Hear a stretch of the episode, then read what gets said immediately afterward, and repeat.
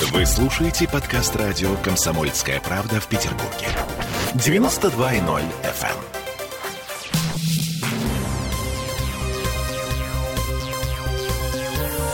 Темы дня. 17.16 с копейками в Санкт-Петербурге. В студии радио «Комсомольская правда» в Санкт-Петербурге. Олесь Крупанин и Сергей Волчков. И у нас, судя по всему, очередная криминальная история. В Санкт-Петербурге. Откуда это у тебя вдруг прорвалось? В Санкт-Петербурге. Так. Тихо, скрыли улыбки, история нерадостная. В общем, криминальная история очередная у нас в Санкт-Петербурге. На этот раз мы говорим о целой мошеннической организации, которая, судя по всему, окопалась на Невском проспекте и ловит в своей сети доверчивых пенсионеров. О ее существовании нам рассказали читатели «Комсомольской правды» в Петербурге.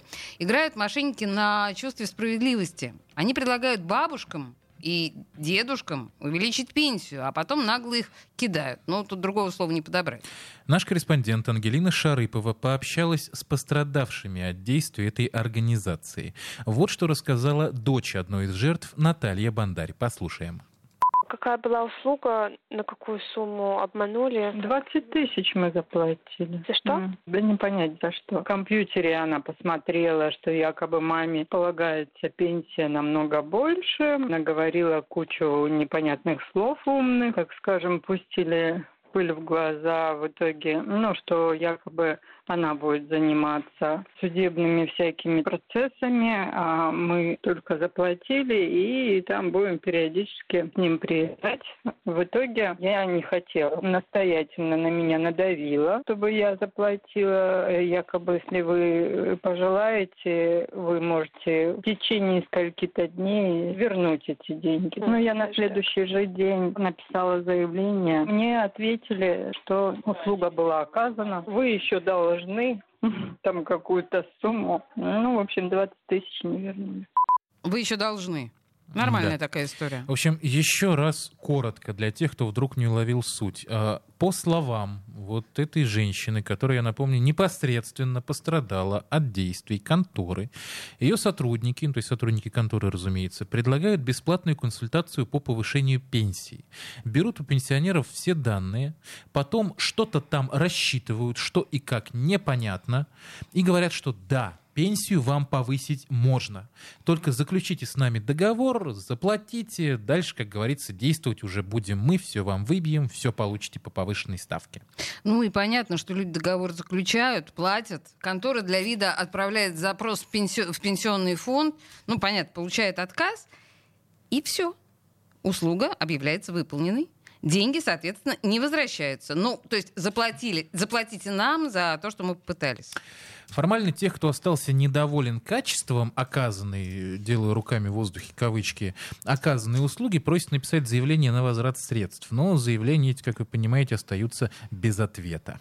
По нашим данным, в списке пострадавших не меньше десятка человек. При этом в полицию люди, как правило, не обращаются. Ну, не обращаются, разумеется, потому что есть э, некий договор, который Мгм. подписан и в котором, скорее всего, все эти нюансы, все эти моменты заранее оговорены, тоже прописаны и скреплены еще подписью заявителя, который, напомним, является, в общем-то, пожилым человеком и может там какой-то самый мелкий шрифт попросту не увидеть. Подожди секундочку. То есть а, обговаривается в этом договоре то, что я не обращаюсь в полицию или что? Как это происходит? А, вот этот момент, к сожалению, пока еще нам выяснить не удалось. Мы его прорабатываем. Но, как нам э, рассказывала, вот, вернее, нашему корреспонденту Ангелине Шарыповой, э, еще одна пострадавшая, на этот раз супруга обманутого пенсионера, э, не обратились, ну, потому что, просто потому что есть договор. Ну, как бы есть факт, есть договор, а уж что там написано, ну, э, не у каждого найдутся силы, время, энергия, нервы на то, чтобы там разбираться и куда-то еще идти. Люди, по крайней мере, мыслят вот так. Ну, понятное дело, что к тому же пенсионеры, они, как правило, в юридических тонкостях не особо подкованы. Есть еще несколько нюансов, почему люди в таких случаях не обращаются в полицию. Во-первых, очень не хочется чувствовать себя идиотом. Ну, то есть это как бы признать себя ложком, да, официально.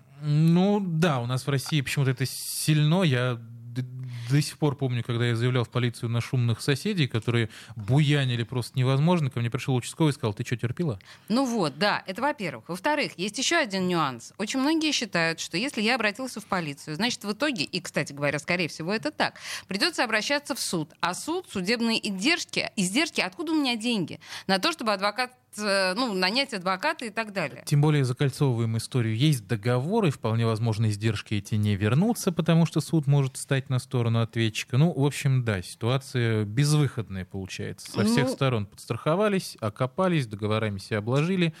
Ну и все. Я не уверена, что на самом деле ситуация со всех сторон э, безвыходная, потому что, по крайней мере, в Москве не так давно возбудили уголовное дело против аналогичной конторы, даже несмотря на то, что она тоже прикрывалась договорами. Ситуация действительно также казалась безвыходной. Правда, для этого потребовалось соблюсти несколько условий. Вот что о подобных ситуациях рассказал нам юрист, частный практик Филипп э, Александрович Деменков зачастую, как правило, процентов 95, наверное, случаев это все ну, обман и мошенничество, безусловно. Потому как, да, с точки зрения законодательства можно подать заявление на перерасчет. В том случае, если там какой-то период трудовой деятельности не был включен в трудовой стаж, и, соответственно, не был увеличен э, коэффициент пенсионный, ну, из которого, соответственно, рассчитывается размер пенсии. А, как правило, зачастую происходит исключительно именно обман и злоупотребление доверием. Необходимо, безусловно, в любом случае лучше обращаться в полицию с заявлением о мошенничестве есть, безусловно, если будет э, не одно заявление, а несколько, несколько да, обманутых граждан именно пожилого возраста, да, и понимание, что это вопрос пенсионный, то полиция, я думаю, более тщательно организует проверку и выявит, действительно, есть ли там э, мошенничество или нет. Надо сказать, что история-то это с продолжением, потому что мы обратились за комментариями в саму эту контору.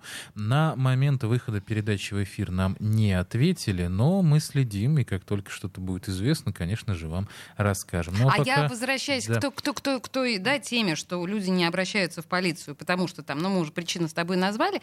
Вот как сказал господин Деменков, очень важно, чтобы это было, э, было не одно и не два заявления, ну, а чтобы вот. хотя бы какая-то ну, пачечка из трех, четырех, пяти, чтобы было ощущение, что это массовая история, в особенности, если это массовая история пораженных правах пожилых людей. Ну, мы нашли, как мы уже говорили, порядка десяти пострадавших, так что, да, какой-то финал у этой истории будет. Ну, то есть давай, на самом деле, действительно, я надеюсь, что наши корреспонденты будут эту пачечку заявлений собирать. Ну, да, как минимум. А я, на самом деле, не знала, что здесь поставить в качестве э, комментария музыкального. И я... Мне даже интересно, я При... тоже не знаю. Слушай, нет, Сюрприз нас... сейчас будет с, на, нам с вами. Прекрасная Давай, совершенно песня, потрясающая, действительно очень высокая песня про бандитский Петербург. Ну так или иначе, мошенники, они же тоже бандиты, черт возьми. Ну вот да, такой ассоциативный да. ряд. Логика.